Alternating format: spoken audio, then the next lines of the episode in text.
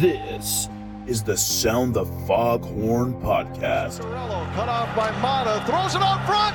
Dumba scores! Your number one podcast for the Minnesota Wild. Proud to select with the ninth pick in the 2020 draft from the Ottawa 67s of the OHL, Marco Rossi. Covering their prospects, the NHL, AHL, news, notes, and much more. Fiala's in for Minnesota.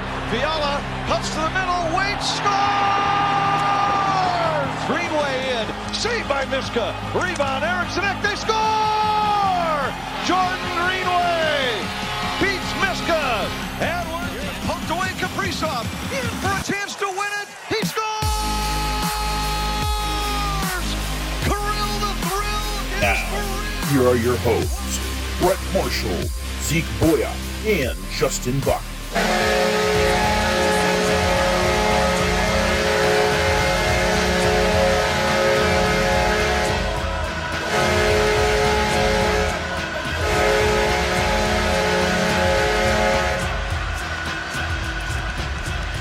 Hello and welcome in to part two of our 2021 Minnesota Wild player report cards. In this part, we will be discussing the six primary defensemen as well as Dean Evason and Bill Guerin. If you missed part one where we broke down the 13 primary forwards that played for the Wild this year, feel free uh, to go and check that out right now. Before we dive into part two, the order shouldn't matter a whole lot um, if you want to start here, so no big deal either way. But without further ado, let's dive into part two of the 2021 Minnesota Wild Player Report cards. All right, we will start with, I believe it should be Jonas Brodin. Yeah, so I went with B plus. A minus. B minus. This is probably my most controversial one. So who's uh I believe which- it is you. no, Justin, I think. All right. I just felt like he was uh, pretty solid defensively, as always. Um, I mean, he's been, in my eyes, our best defensive defenseman for a couple of years now. He even chipped in on offense this year, putting up the, the nine goals, which was kind of unexpected. Uh, Three empty see netters? What's that? Three of those empty netters? Yeah, um, I don't know. At least two, I think. It was still nice to see him score nine goals. Yeah, it was. um, had decent playoff season with three assists, scored some big goals. I think the biggest one was, uh, I mean, maybe not a bunch of big goals, but he scored that big goal against Vegas when we came back and won, where when Zeke was at the game. Um, I think overall we just saw kind of a a normal Jonas Brodin season. But, uh, I'll let uh, I'll kind of let you throw your controversy out there.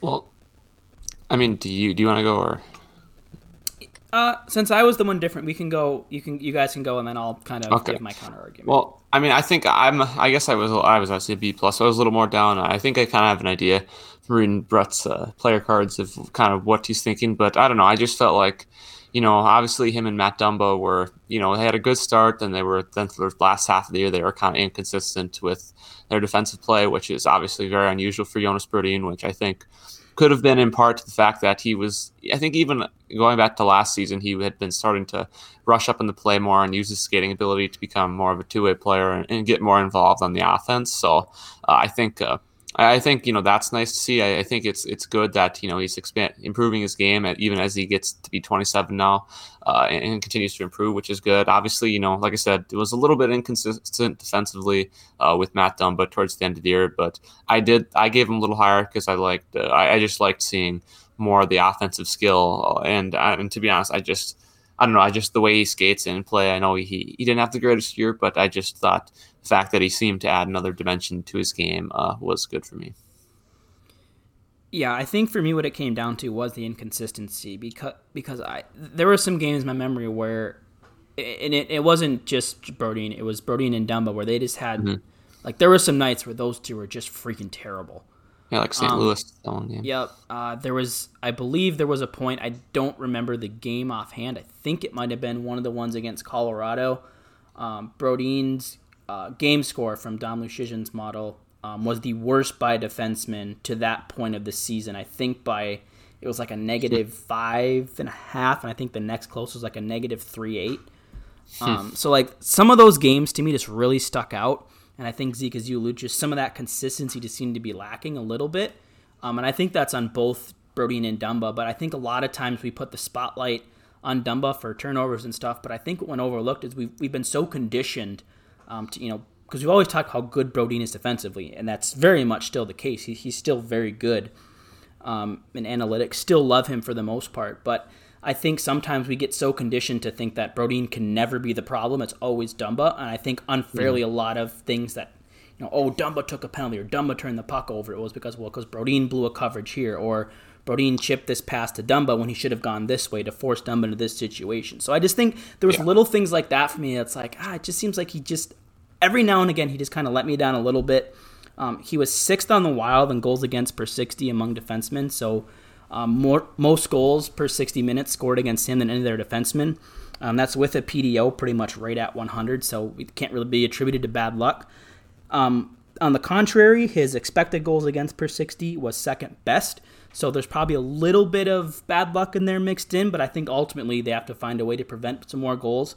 I just felt like his his defensive game took a slight step back this year, so I didn't I couldn't give him that A that high B because I think we've seen a better version of Brodin. I'm not worried about him. I just think he could have given us a little more this year. Um, I, that's that's kind of wh- why I mm-hmm. settled on, on a B minus. Might be a hair low. A, a B might have been more fair.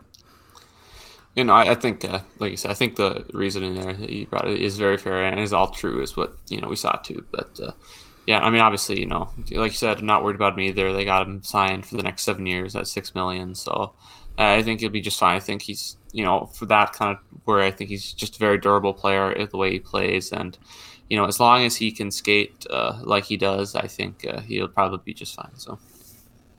And I think one more thing too that may have had a little bit of an impact is I think that pairing kind of I think went from the second pairing and mm-hmm. I think they kind of almost flipped. I think they they were getting more of the minutes, not by much, but I think like in key situations, Evason was looking to the Brodin Dumba pair versus the Suter Spurgeon pair. Um, and I think just because those two tend to have they have a little more mobility, a little more ability to get the puck going to keep up with those faster skaters. So th- mm-hmm. some of that might just be adjusting to a little bit higher level of competition too.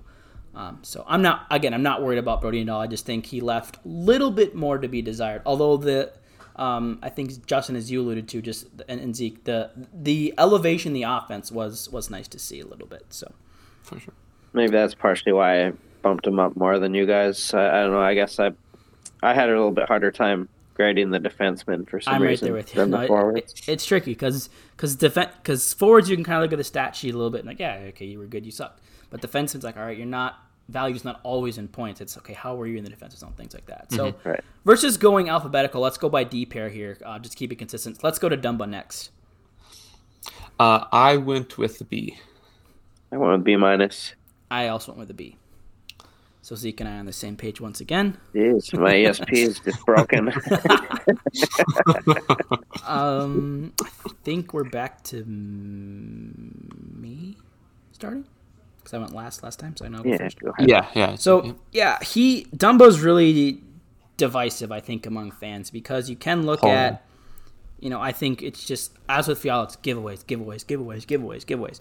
Uh, Dumba had 32 of he had 36 of them, I believe. Uh, no, 32. Sorry, might have been 36. Hang on, I'm pulling out my note. Uh, 36, uh, which was most on the team. So among defensemen. But uh, 67 other defensemen, including Norris frontrunner Adam Fox and uh, I believe Victor Hedman, both had more turnovers than Dumba. Uh, also with more turnovers, Ryan Pulock, Mikhail Sergachev, Jakob Chychrun, Mike Reilly. Oh, and uh, Dougie Hamilton is about to get a fat paycheck. So, like, shut up about the turnovers because, like, yeah. it's, it's not that big of a deal off and, and, and we talk about Fiala, offensive players who take chances are gonna turn the puck over. It happens.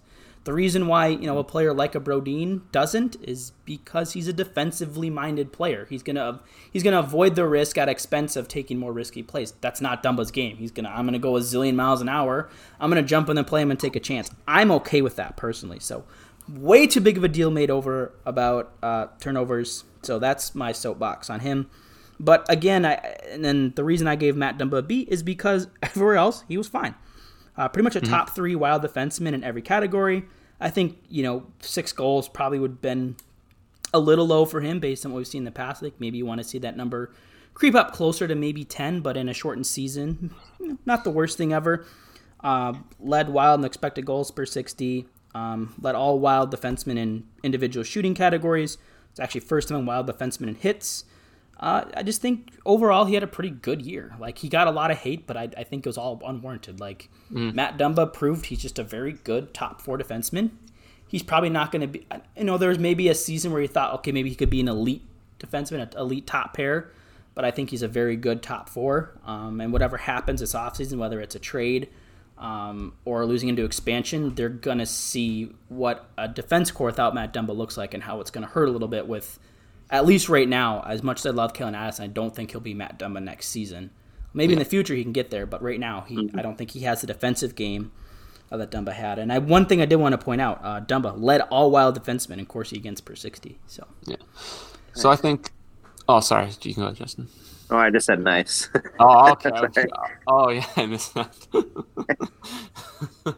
yeah, I don't know. I just feel like you know, on I think people have just hated Dumba ever since you know he first played, you know, played his first year in pro here in Minnesota.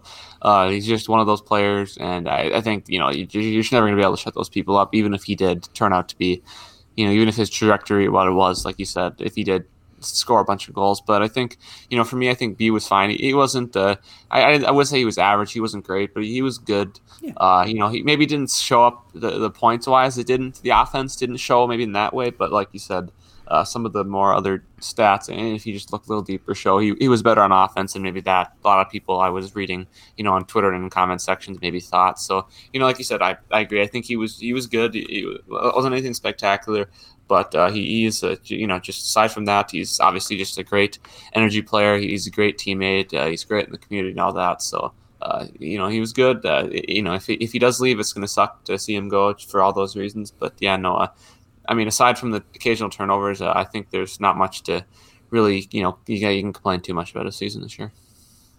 Right. Yeah. I mean, he had a, a decent season. I, I, did want to see more offensive numbers. He was what third amongst defensemen in points and, mm-hmm. and uh, goals or whatever. Uh, I mean, that's kind of the mo of his game is being more of an offensive defenseman. So I think that's kind of where I went with the B minus. But he did do a good job, uh, you know, another player that likes to hit, make checks, and uh, he did a good job blocking shots with what 75 on the season. He yeah. was like fourth on the team in block shots. So, I mean, that was good and all, but uh, I kind of just want to see more offense out of him. Um, I mean, but he did. I think back to that Vegas game where he he blocked like a ton of shots in the first period. and He was just like a, a block, shot blocking machine. He had mm-hmm. I can't remember how many he finished with that game, but um, I mean, I think he had six that game. Yeah, I didn't get to watch it, but I think that was a big storyline. Was he was just mm-hmm. flopping all over, deflecting yeah. pucks. I think. I, oh, I, certainly, yeah, I would say I certainly don't want to see us lose him. I, I think we may end up losing him, but uh, yeah, I mean, you guys touched on a lot of, of good stuff. And I think uh, what's you know kind of weird. I like yeah, you mentioned it up with the point totals. It's it's kind of weird. The last two years, Jonas Brodin has more had more points each season than Matt Dumba, which is not something we would have thought even two years ago was going to happen. So yeah, funny. true that. Brodin had more goals than Dumba this year. Who would have thought? But yeah. take out the empty net goals, it might be might be. And uh, I think one of them was uh, it was an empty net goal too, but I think one of them the because the Wild had like four or five was you know getting dragged on the breakaway at the empty net. So yeah, one of them he didn't even put the puck in the net. Right, but counts either way. So yeah, I think we're pretty much consensus on Dumba there, so that's good. Uh, let's move to the next pair here. Uh, we'll start with uh, the ageless boy wonder Ryan Suter. yeah, I went uh, with B. I went with B as well. Hey, we're three for three. Second one. Hey, ESP so. is working again. There we go. I think we have Kaprizov and Suter. I think have been our only consensus ones uh, so far. But. Yeah, so I don't know. For me, I think uh, I think he's again uh, like I mentioned with Dumba getting hate. The Suter's a guy that I think gets a lot of uh, is misunderstood, gets a lot of unwarranted hate. I mean, I think people see, you know, the fact that he's not, you know, doesn't. I think people you know see effort the wrong way. They see effort as in moving really fast and skating really hard, which I think they miss with Suter, and that he's just you know even as got older and he has slowed down a little bit, he's just so good position wise. Has you know is great with the stick and, and is great using it to defend. And I just think you know obviously you know he didn't put up as many get as many assists and put up as many points this year as he even has up to last year, but I think the fact that he's 36, almost 37, and is still a, good top six defenseman who, who's solid in his own zone and can still, you know, make good breakout passes and do some stuff uh, on the power play and such when it is needed. I, I just think he's another player, like, like I said, had a solid season, which I think could be warrants, and just another guy that, like we've said on here many times before, I think just gets a lot of unwarranted hate for whatever reason among the fan base. Yeah, I mean, outside of that that injury he had in the playoffs against Dallas, I believe, mm. uh, he's been pretty much Mr. Reliable. He, like you say, doesn't average as many minutes as he used to. He averaged just over 22 this year. Uh, didn't miss any time. I mean, I felt like he looked like he had a different compete level this year, and maybe even in the playoffs than in the past. His points were down, which you know part of that is not being part of the power play one unit anymore. Uh, but overall, I felt like he had a, a pretty solid season, and uh, I mean we're seeing guys like Parise and Suter getting pulled back from those spots, so their their numbers are going to dip. So yeah. I think overall he was pretty solid, though. Yeah, to be thirty six going on thirty, he might, is he thirty seven now? I don't know. I think he's probably maybe this year sometime. Yeah, whatever. 35 going on 36, 36 going on 37. Whatever he hit, like to still be producing as a top 4 defenseman, mm-hmm. like at, at, that age is pretty remarkable. I mean, there aren't too many I mean, we've seen guys like Drew Doughty's fallen off a cliff. Brent Burns and Erik Karlsson have struggled mightily like and they're in their lower 30s. I think Burns might be about the same age. I know Karlsson's younger, he's struggled. Drew Doughty struggled like but Ryan uh, Duncan Keith, Brent Seabrook, like these guys that were like these elite, elite defenders have fallen mm-hmm. off cliffs. But oh, Ryan Suter just keeps chugging along. Like, and as you allude to, just he made a steal. The dude just doesn't get hurt. Uh, somehow I don't like. It's weird because like he lead a lot of the Wild in the kind of the offensive play driving like on ice metrics, but like individually it wasn't him. So I don't know if you know he's just getting deployed with the right guys or you know might, maybe it's a little bit of Spurgeon, yeah. but like he just does the right things. Like he's just him him and Spurgeon complement each other so well because they just don't make mistakes. They're just both incredibly smart hockey players who just are never out of position. I think we talked a little bit, you know, Brodin and Dumba maybe are more of those risk takers, but like you want to shut down defensive pairing. You're, you're, you're throwing Suter and Spurgeon out there. You're, they're gonna lock things yeah. down. They're gonna get you get you the zone clear. Suter obviously penalty killer, power play guy, assistant captain. Like we saw how great he was to like all that stuff beginning the year about oh I was reaching out to Kaprizov, you know I invited him to live with me, but then he found out an apartment. Like mm-hmm. I was inviting him over to skate on the pond with my kids, and like Ryan Suter's great. So much for all the rumors about him being a cancer. yeah, locker. Ryan Suter's great. No more Ryan Suter slander. We declared that I think like beginning of the year. Yeah, we, we declared no yeah. Ryan Suter slander unless it was Ryan Suter wrist shot, which deserves slander all the time. but I think he did score maybe a goal on the Ryan Suter wrist shot this year. So yeah, it was against yeah. Uh-huh. One yeah. limp brick goal. Yeah, but like I just I, like I just want like I get is he overpaid at this point in his career? Probably yes, but I would say if Ryan Suter hit the open market, he probably still makes five million dollars yeah. on like a two-year deal, maybe. Mm-hmm. Like he's he's still like I said, he's still a top four. To, like okay, so you're paying him two and a half more than you want. Whoop de doo. It's not like he's like this unusable defenseman. I firmly believe uh, as long as he stays healthy, doesn't have some major injury, which he already did and still came back fine from that. Yeah. Like yeah. he's gonna, he might not be a top. I think he's got maybe top four defenseman for two more years, maybe. At which point, hopefully, a guy like Ken Addison's ready, and hopefully, you, you know, maybe you pick someone up in a trade or something. But he's going to be a guy I think that will be you know, like a Zdeno Chara, he can fill out a bottom pair and see mm-hmm. through the end of his contract. Like, I'm not I'm not worried about it. I just agree. I thought for what he is, he was great. Mm-hmm. Right. I like the I like the Chara, Chara comparison, honestly. Yeah. Two different types of players, but I think just durability wise right. and usability, I think that's yeah. he's more like a Chara than like a Keith or a Seabrook, which yep. apparently Wild fans think he is, but I dumbasses. Yeah yeah, it's not, yeah, let's look into that. All right, let's go to his D pair. Uh, first season as a captain, Jared Spurgeon. Uh, I went uh, A. Uh, a minus. Zeke and I in sync again with an A. broken, broken again. I don't. I've lost track of whose turn it is to start. I don't know. Is it me? I think it's. Ju- I think it might be Justin. I think it is Justin. I think you're. Go right. ahead and start. I mean, I, I think the beginning of the season was was kind of a tough start offensively, but I think more of that was puck luck. Mm-hmm. Yep. I mean, he just couldn't really buy a goal, and, and he had excellent opportunities, and for some reason it, it just wasn't working for him. But overall, had uh, you know a really good season, especially defensively. He's always solid there. I, I feel like. Um, picked it up in the second half of the season and had a pretty good playoffs, but he he ended up leading the Wild D-men in points this season. So, Hmm. you know, over, overall, um, I think just the the bad puck luck. I mean, even with the bad, I can't even talk right now. Even with the bad puck luck, he led the team in, in points, uh, D-men in points. So, you know, kind of the, the Jared Spurgeon we expect and, and love.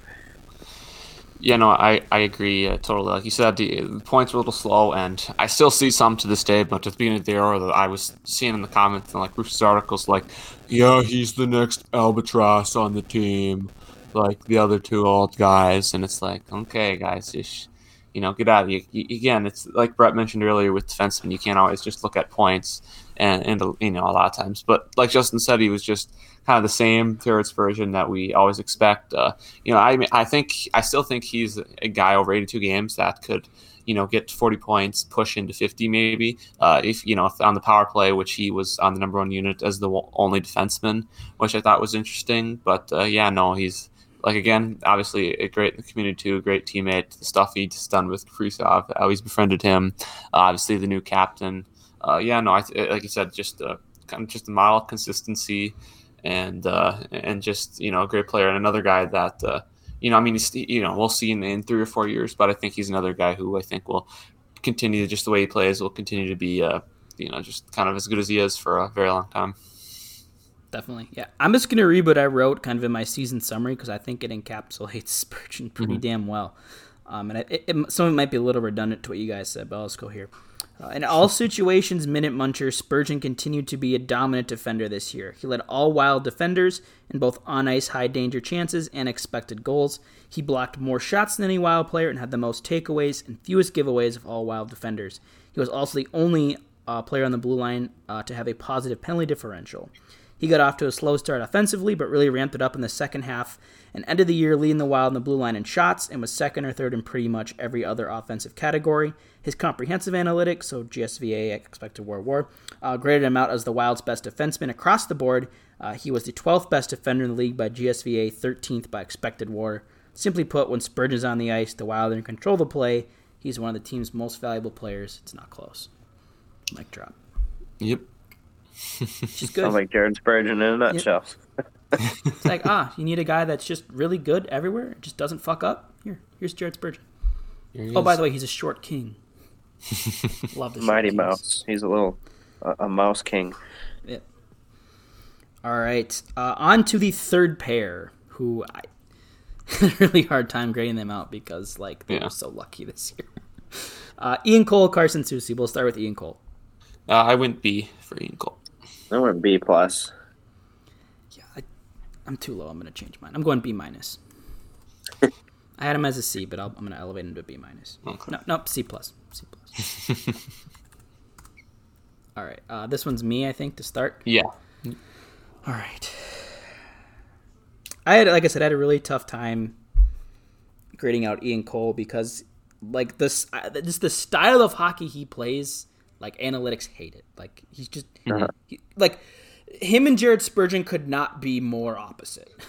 just like the way they play the game, but like the dude, I believe I don't have this the screenshots on my camera roll, but I believe him and Soucy and Felino, I believe, were one, two, and three in the NHL in PDO. uh, I believe Cole was uh, was he one or was he two? Uh, he was two behind Soucy. So 105.8 PDO. Um, 61.99% goals for percentage. Uh, so like they map they the Wild when Cole and Soucy are on the ice, the Wild outscored opponents, but they shouldn't have. Um, his expected goals for on ice per 62 is uh, what actually happened 3.26 so 1.26 more goals than expected i'm at 5 on 5 for uh, ian cole this year so like I- but uh, ultimately results are results. Like that's where i was really torn. Like the analytics said he should have been worse but like he just didn't give up goals. He blocked shots. He's a good leader. He was a good third pairing defenseman. Like i had to like take analytics print out of it because like even when I watched it, like it's like ah, he's not making too many mistakes. There was like down the stretch of the season, it was like ah, he had some rough games, but like for what he was, the fact that they got him for Greg Pateryn, who Yeah. ended up, I think, playing most of his season in the AHL anyway. Mm-hmm. Like, all things considered, for me, I, I'm like, all right, it was, he was good, he was fine. So mm-hmm. C plus. I, I, I don't know how else to put it. I just the analytics weren't there, but for once, I'm defying the analytics and saying the eye test tells me he was better than what the analytics show. Wow, I never thought. Yeah. I'd say that. I just felt like I felt like he solidified the third defensive pair. Mm-hmm. Honestly, uh, played a. I mean, he's not going to wow you. Plays that defensive style. Um, he brings a little bit of grit to his game and you know shot blocking and you know I don't really have much more to add. I mean, I really had a hard time grading Cole and Soucy to be honest with you too. Like uh, the the defenseman overall, but. Uh, Cole's one of those guys that I want to see brought back. I just felt like he anchored that third pair and one, you know, just I don't know. I like his style of play for some reason. You know, I, I agree with everything you guys said. I think you know, obviously, great in the locker room has kind of lead, kind of a leadership role in a way. So, uh, yeah, no, I, he'd be another guy I'd be interested if the price is right and bring him back. Obviously, we've heard that could be a possibility, but yeah, no, uh, nothing much more to add for me on him. Yeah, I, I think if I had to like really criticize one area of his game that isn't analytical, he had a negative 14 penalty differential. um, so a lot of the times the Wild were shorthanded, it was probably because of Ian Cole. Um, so that's maybe some I'd like to cleaned up, but I think he kind of had that rep even kind of coming in. Like, yeah, this guy's going to take a lot of penalties because the way he plays. But um, yeah, so that maybe the one thing I'd like to see him clean up, maybe even a little bit. So Yeah. all right. That's fair. And last but not least, for players, before we get into our final two uh, people, is uh, Carson What? Soucy. Well, are we doing goalies too, or Oh yeah, we'll do goalies too. okay? I didn't know forget well. about them. They're on my list. I'm just getting ahead of myself. No, so, so I mean, for me, I put uh, I went B for Soucy as well. Uh, I went uh, C plus. I'm at a B minus. So we're all kind Yeah, of so I know you know again, like Brett said, he's another guy that was incredibly lucky with, P- with PDO and stuff. And despite that, I still think even in his first year with the Wild, I still think even though there's not a ton, I still feel like I've seen more, you know, I guess offense or passing ability than I ever remember seeing in college. And I think he has improved uh, a very good amount from even a couple years ago when he was in Iowa. And if you know everyone kind of remembered that, I think it was in 2018, 2019 after he played in the playoffs, and they kind of thought he was going to be an emerging guy, and he supposedly had a really disappointing camp and all this. And I think he's kind of improved for that. So maybe I, I got a little bit, I guess, a little bit biased from that standpoint. But you know, I, I think he's a, a fine third pair guy who can uh, split, split up and play as the number four spot uh, too as well. And I mean, obviously he's on a good contract at like two and a half million for three more years, so you can't really hate that. Again, like like Brett will probably say again, like he did with Cole, he maybe got a little lucky, but uh, you know, I think solid third pair defenseman who for me had a fine season. Like just okay, fine. Right. I mean, I'm I'm a huge Carson Soucy guy. Just Oh yeah, got to see him play at UMD. You know, all that type of stuff. We all know that. I'm a huge UMD guy, but honestly, for some reason, I'm have a hard having a hard time remembering Soucy this season. I know he was tied for second in assists by defenseman on the Wild, but you know, for some reason, I have a hard time remembering a, a lot of um, his season. I mean, I know he can play physical, but this is kind of a guy that I had I'd struggled with pretty mightily coming up with a Mhm. grade.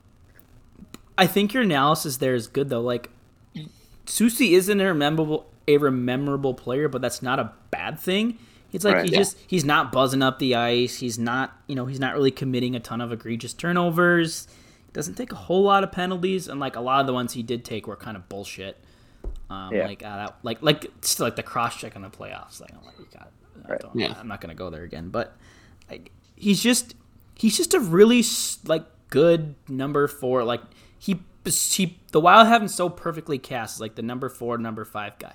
Kills penalties. He's not probably gonna play the power play. He's you know bigger defenseman, still mobile. You know can chip in offensively. Is decent defensively. I think the Wild as a whole were a little worse defensively this year, so I'm not gonna again. That's why I'm trying not to over exaggerate. Um, You know, kind of the analytics this year because I think as a team they took a slight step back defensively, but uh, so I don't want to pin it on one player necessarily. I think it might have been Dean Evason's system. I think was a little more. It, it differed in Bruce Boudreau's in a sense that it was more run and gun. Let's, let's attack more off the rush. Let's take some more chances. Where Brujo's like, nah, we're going to shut down and then we're going to forecheck. And we're not going to attack on the rush. Um, but so I think that that plays into some of that stuff too. But I think ultimately he just he is what he is. He's a good number four, number five. There's going to be some head scratchers, but again, I mean, they when Soucy and Cole were on the ice, the Wild scored goals and the other team didn't. Um, the analytics of that shouldn't have been the case, but sometimes analytics aren't perfect, and we know that. And in the case for those two, they're they're freaking PDO kings. Um, and Soucy was the PDO king of the NHL this year. So better be lucky than good, as they say.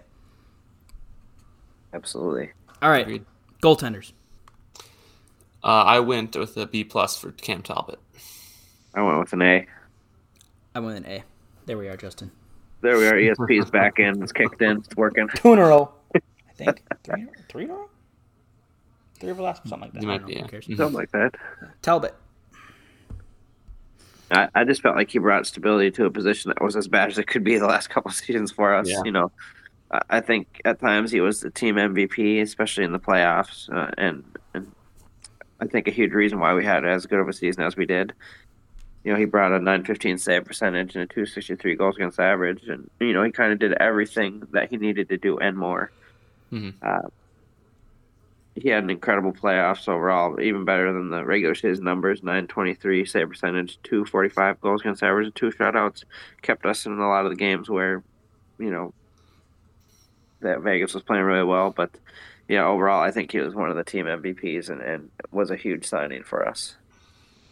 You know, I agree. I think uh, for me, I, I tried to, you know, I took the idea of, you know, well, well, pretty much it was going to be hard to get worse at the goaltending position, regardless of who they signed. So I didn't want to, I guess, considering how bad it was last year, to like overrate how the goalies were. But he was very good, and I think a key for me, why I mean, I could probably could have given an A minus, but a key for me why I kept him high was, uh, you know, the fact that there were games that he like stole. Like he wasn't just always just that average, you know, good enough goaltender. There were actually several games throughout the year and the playoffs that he, uh, you know, you could tell he, the team wasn't playing great, but he was there and he stole the game. And I think, you know, all the Wild needed out of him was just average goaltending. And while for the most part he was just average or just good, uh, he did for, he provided that, which is what exactly what they needed. And he did steal a few games uh, to help them win in the regular season and the playoffs, which was a huge as well, which is a big reason they got to the point of the of the year and to where they did in Game Seven. So uh, a really good signing. You know, two more years left at like 3.6 million, which is great value for a guy who's will be 35 at the end of it. And yeah, no, uh, nothing to complain about there. Like I said, it was going to be hard to not do better, but I think uh, Cam Talbot, like uh, like like Justin said, he just provided exactly what we needed. Yep, I think you guys hit it perfect. The, the stability and just being what the Wild needed was just key. And like that may not like on another team, maybe what he did isn't you know great as like if he's on the Jets, the Jets probably you know don't have as good of a season, right? Because they, they need that goaltender to be great. But Tel, Tel didn't have to be great. He just had to be good. Um, I think even look at it his his league ranks: 19 wins, tied for 10th, uh, 915 save percentage, tied for 15th, 2.63, tied for 18th. Like the Yep. raw numbers that everybody understands. Goals against, save percentage, like he was just very average, but that that's fine. That's what as you guys said, that's what we needed. Um, he did finish the season negative goal, goal save above expected, um, but a lot of that kind of came in some meaningless games where, like against the Blues and some games down the stretch, there were like it didn't really matter what happened. Um, So you know, th- there was a time you know during the season there too where you know his goal save above expected. I think were creeping up for like top five in the league, where he looked like a legit Vez- Vezina candidate. And Zeke, that's kind of when you alluded to, like he was stealing games uh, and stuff. And I just think you know he just brought that stability. He was great. Um, and he, he's put the Wild in a situation where all of a sudden, like, eh, if we lose into expansion, eh, okay. But now it's like, eh, I don't know if we want to lose into expansion. Like now it's, you know, he, he's he he was so he was good enough and, and gave everything they needed and so much in the way that now Yeah. they you, you want to keep him. Which and if it takes a second round pick to protect him, I'm okay with that.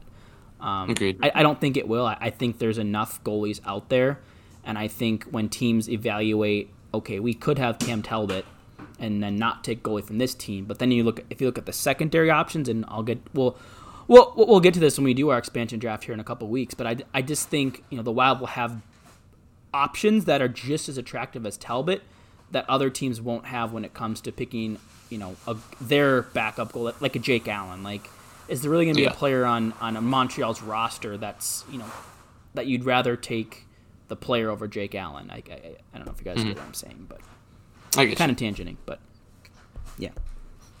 All right, Kaapo. Uh, I went uh, with B minus. I want a B. I went with a C. Which Yeah. I, I had a really hard time with Kahkonen. Yeah. I, I did too because I mean I think you know he had a good start to the year. I mean, he had that like nine or ten game win streak, uh, which was really good. And I think as when I was reading Brett's cards, a lot of his worst games were obviously against St. Louis, the nine goal game, uh, and then that seven goal game and last game of the season. But so I think maybe that maybe skews the numbers a little bit. I mean, he, Do you want me you to know, read that stat quick that I have? Yeah, yeah. Go ahead. Yeah, so in three starts against the Blues this year, Kahkonen allowed 19 goals on 96 shots, a 786 save percentage. In those games, he allowed 12.06 more goals than expected, um, meaning that in his other 21 starts, he allowed just 3.53 more goals than expected. So to put that in perspective, his season-long goal state above expected was a negative 15.59, which is like terrible. But if you take out the three games against St. Louis, it's a negative 3.53. Yeah. So, yeah, no, like- that that So like as you said, Zeke, like a lot of his numbers were like inflated in the wrong way because of basically three bad games. Yeah. So you know, while you know, I, I, I just want to take that into account, I think there were times too where you know I felt like he had.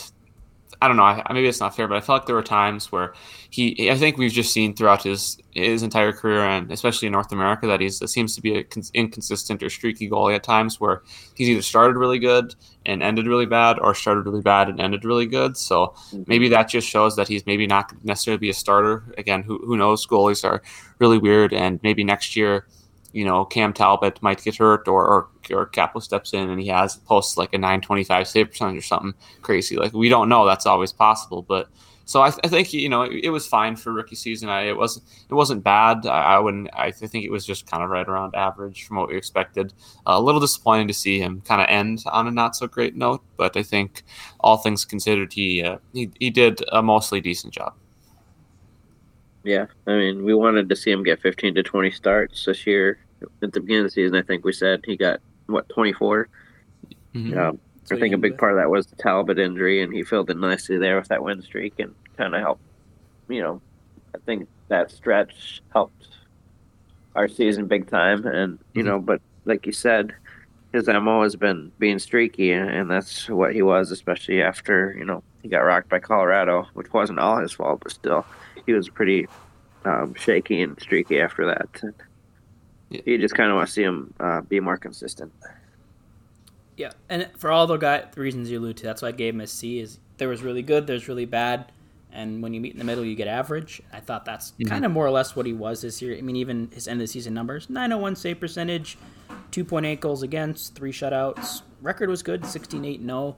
Like he's just you know he won the games, but you know like you said, had some rough games in there. But I think all things considered, for rookie goalie to come in and do what he did, I mean, there was a, a good chunk of the season he was in you know, some thought he was in the Calder conversation, which was which Yeah. was really cool. Like, uh-huh. you know, so like, I, I'm I'm I just want people to not just remember he had th- you know, as we alluded to, three really bad games against St. Louis. If you take those out, and then you looked at everything else, it would have looked like a really good rookie season. So, I, I think his future is bright. I think just to continue just to play him and just make sure when you play the Blues that it's Cam Talbot or if it ends up being somebody else, um, just Yeah. make sure that uh, against St. Louis, Kaapo Kahkonen is the backup, and then you'll be fine. So I, I think who knows what would have happened if Stalock didn't get uh, yeah, it makes you Yeah. wonder, right? The health and get claimed, but you know he was kind of thrusted into that role, and, and I don't know if it was sooner than he was ready for, but uh, you know we kind of got to see see both sides him. All right, well, that wraps up our players. Uh, let's move in now to our final two. We'll talk about Dean Evason, Bill Guerin. We'll start with Dean Evason, who uh, we found out tonight did not win the Jack Adams Trophy. Was a finalist, finished second in voting. I mean, the league probably saw him as an A plus, an A. Uh, were you guys any different? Uh, do you have him lower, higher? Where did you have Dean Evason? I had a B plus. I had a B. I also had a B. So yeah, I don't know. I think I think there.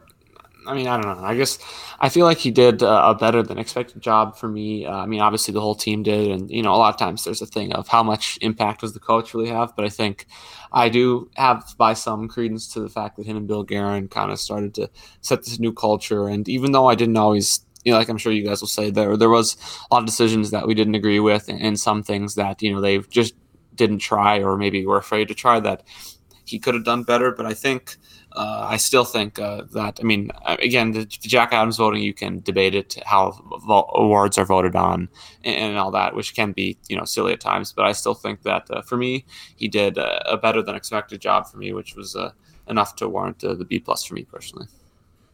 Yeah, I mean, I think I, I like Dan. He did a good job overall, but there are some things like you said, like he kept trying to do the same things over and over again, and, mm-hmm. and things that didn't work. I felt like at times he was inconsistent with uh, like how he punished players and scratching players, especially like a player like Rask or Johansson that maybe um, warranted it over a player like Parise or something. But uh, I mean, overall, I'm happy. He did a good job, but that's kind of why I gave him a B instead of like an A. Yep, I'm pretty much right where you are, Justin. I just think it was just you know it was the continuing to to play Rask with Kaprizov. It was continuing to throw mm-hmm. Rask and Bino on the power play. It was you know maybe starting Cam Talbot one too many games when we should have mixed in Kahkonen. It was just those little things here and there that's like this just seems kind of obvious, and like it's pretty clear this isn't working. You know, let's give Nico Sturm. Why do you healthy scratch Nico Sturm? We talked about you know the Zach Parise stuff's been discussed at length. Like it's just some of these things to make you go just like ah, like it just some of the things were confusing to me and like obviously I'm not going to question the coach. They had a good year, things worked out in the end. But as you guys alluded to, there's just some things that's like that were just kind of head scratchers. I just I couldn't give him that full like yeah you were awesome, you did everything perfect. All the success was because of you. Um, I, I mm-hmm. also understand though you know he's got to you know, use the cards he was dealt from Guerin as well, and I think he overall made a pretty good, uh, you know, did well with what he was given. So okay. better than expected. Could have been a little better. That's a B to me. Yep. Yep. All right. And last but not least, I'll probably make this. A, a, I'll probably split this into two parts. Um, so we don't have to listen to us talk for two straight hours an hour at a time. Wait, we've been two hours on this? Uh, pretty close. Ten minutes away. Oh, By the time we're done, we'll probably be about two hours. So Okay. Uh, which is good because my laptop's about to die. Um, uh, last but not least, uh, general manager Billy Guerin. I went with an A. I went with an A as well. I'm a little lower. I went with a B on Guerin.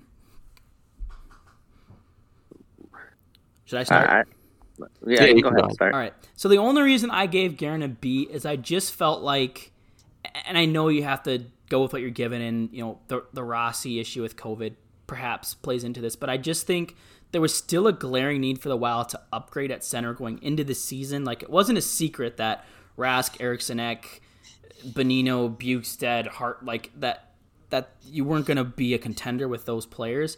And I just think like I don't know what Guerin did behind the scenes, and I'm sure he tried to trade for somebody, but I just think like just that little bit of a failure to address the obvious glaring need just knocked him just down a little bit. You know, maybe a B plus would be more fair for him than a B.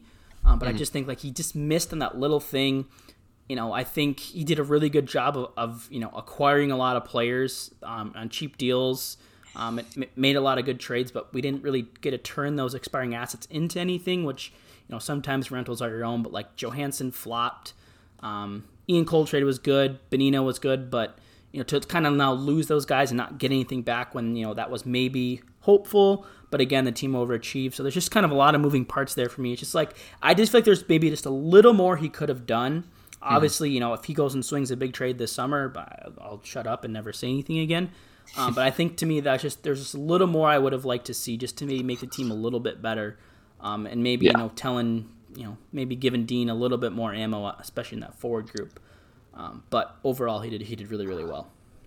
And I think for me, I think you know I, I agree too. I think that I thought about that too. The fact that they could not upgrade the center position last summer, even though uh, you know we thought they were going to. I mean, we've heard from Russo a lot of times that you know they were have tried they tried to trade Matt Dumba last summer a lot, and maybe you know that, that maybe it was an issue of not necessarily having the pieces or willing to give up the things at the time or what players available. I guess like you said, we don't obviously know all the details, but I I don't know. I guess for me, maybe it just more stems from I just overall confidence in the guy. I think. Uh, like like we've like everyone said, he just seems like an OBS guy, but at the same time, you know, he's he's honest. Uh, you know, he, he's but he's also not like a dick. Even if he's going to be honest, but he's, he's not going to be a dick. He's just going to say what say it how it is. He, he seems to know what he's doing. He seems like a really smart guy. Seems to know how to work with people, players, coaches, all that. So I like all that, and obviously some of the moves like the Ian Cole trade, uh, getting Hartman to sign, which maybe could be just a sign of you know building that culture and getting guys to buy into the way they want to play and the way they want to you know act as a team and all that. So I guess for me, that's just kind of what I just thought was uh, some of the smaller things that I thought he's done a really good job. And again, it's only two years into his tenure, so we'll have it in like three or four years. We'll have a better idea, and especially after the summer of what you know, kind of how his time with the Wild is is going to go or is going. But I think overall he did a pretty good job. Yeah, I went with A because I mean, none of his signings were, were big signings, but I think he's really prepping for this season because you saw a lot of guys go on one year deals. You know, you see the culture change. Uh, like you said, Hartman took that that team friendly deal. He's made a great signing with Talbot. You know, the first goalie signing of the free agency period. I felt the Cole trade was good.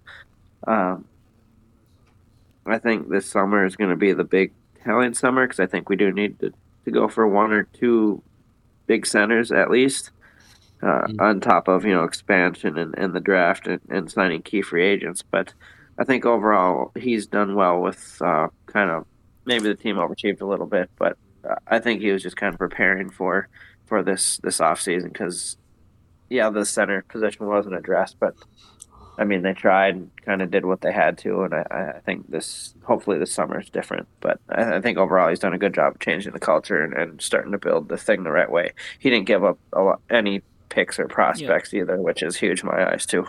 Yep. Yeah, a lot of good. Like I, I will say this: it's it's a B plus, not because he did anything bad. Like everything he did, I I, I liked. Like there's nothing I, I said like, oh, that was terrible. Like like we're like you know some of the right. stuff Paul Fenton did. You're like, oh, that was terrible. What are you thinking? Like I didn't have, I haven't, I've yet to have that moment with Billy Guerin. Holding my breath for the summer here, um, but yeah, so I think I think that's important. I want to point that out. Like, I don't think Garrett did anything bad. There's nothing I would say like, oh, I would undo that or do that differently. I think he got yeah. mm-hmm. good trade values. Again, he's talked about the importance of making hockey trades.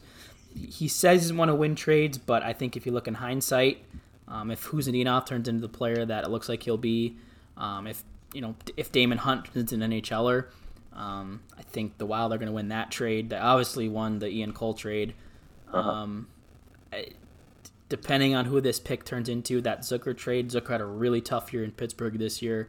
Um, Calen Addison looks like he's going to be a top four defenseman. You get another top six forward or top four defenseman out of the draft. Wow, they're going to win that trade. So yeah. it, it's he says doesn't try to win trades, but I think as of now it looks like he's won most of them. So that's why I'm still holding my breath for, for this summer as as we uh, as we like, again as we address beginning of the show. Uh, per Russo and per LeBrun, they're they're in on Eichel. They're asking. They're seeing the price. Um, doesn't mean they're they're going to get them. Uh, we, we, have discussed on this show both our why we'd like it, why we'd hate it. So I think ultimately it's going to come down to the reaction for that is what the price ends up being and what the Wild mm-hmm. give up. So mm-hmm. um, we'll keep we'll keep close tabs on that because it sounds like uh, Buffalo wants to get that trade done uh, before the expansion draft, I believe. So mm-hmm. yeah. um, that's within kind of the next month here. So uh, we'll keep close tabs on that. Um, well coming up on two hours here, fellas. I guess I'll probably split this episode up. Um, so you're hearing this, you'll probably be on part two. But any kind of final thoughts uh, to wrap up um, player cards or anything uh, anything else here? Or not player cards, player report cards. Excuse me. Um, or any any final thoughts here before we uh, sign off on this uh, lengthy return to podcasting? No, nothing, nothing other than uh, being really excited about what's to come in the next month or so yeah, no, I'm, I'm the same. It was just kind of good to have kind of one last uh, show to kind of look back on this last season, and like Justin said, just looking forward. Uh, it should, should be a, could be a lot of uh, fun, you know, news coming out, and uh, I'm also just I think you guys are all going to really enjoy it, but I think we're also really looking forward to mock experience and draft episodes that we're going to be doing in a couple weeks, which I think will be just kind of a really fun and uh, interesting exercise to do. Yeah. So just to remind everyone what is coming up uh, next week, just another kind of a fun episode, uh, just kind of between getting back into podcasting and then before we really dive into everything, uh, we're just going to discuss maybe 45 ish minutes or so, just you know, potential, maybe even less, depends how many rules we come up with that are that are different. But we're mm-hmm. going to discuss, you know, if if we were given the opportunity to make rule changes uh, in the NHL, what, what, some ideas we would have and how those would play out, and whether or not we'd like them and agree on them or not. So that'll be next week. So a quicker show should be fun.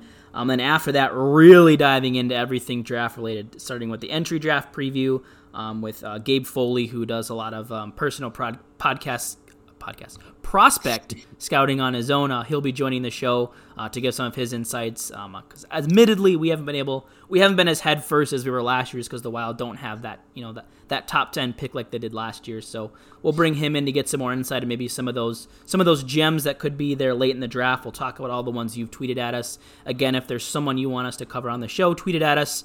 I've got a running list of players you've already asked about. So if you are tweeted at us, I got it. Don't worry.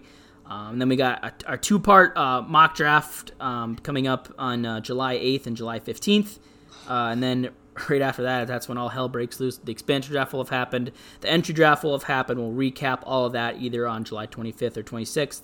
We'll uh, we'll talk about free agency uh, one day after it starts. So if the Wild have made moves, we'll recap those and then also discuss players we think they should target or trades they could make after that. Um, and that'll be it for our summer um, up to that point. And then, of course, if some news breaks anywhere in between those time frames, uh, we'll try to jump on with same day reactions. But again, a lot of fun stuff coming up.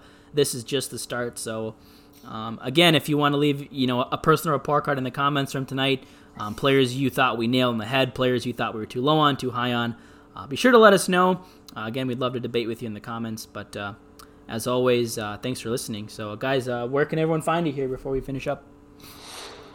Well, yeah, you can uh, find me on Twitter uh, as usual at at zb wildnation underscore hw, and you can find my written work at hockeywilderness.com.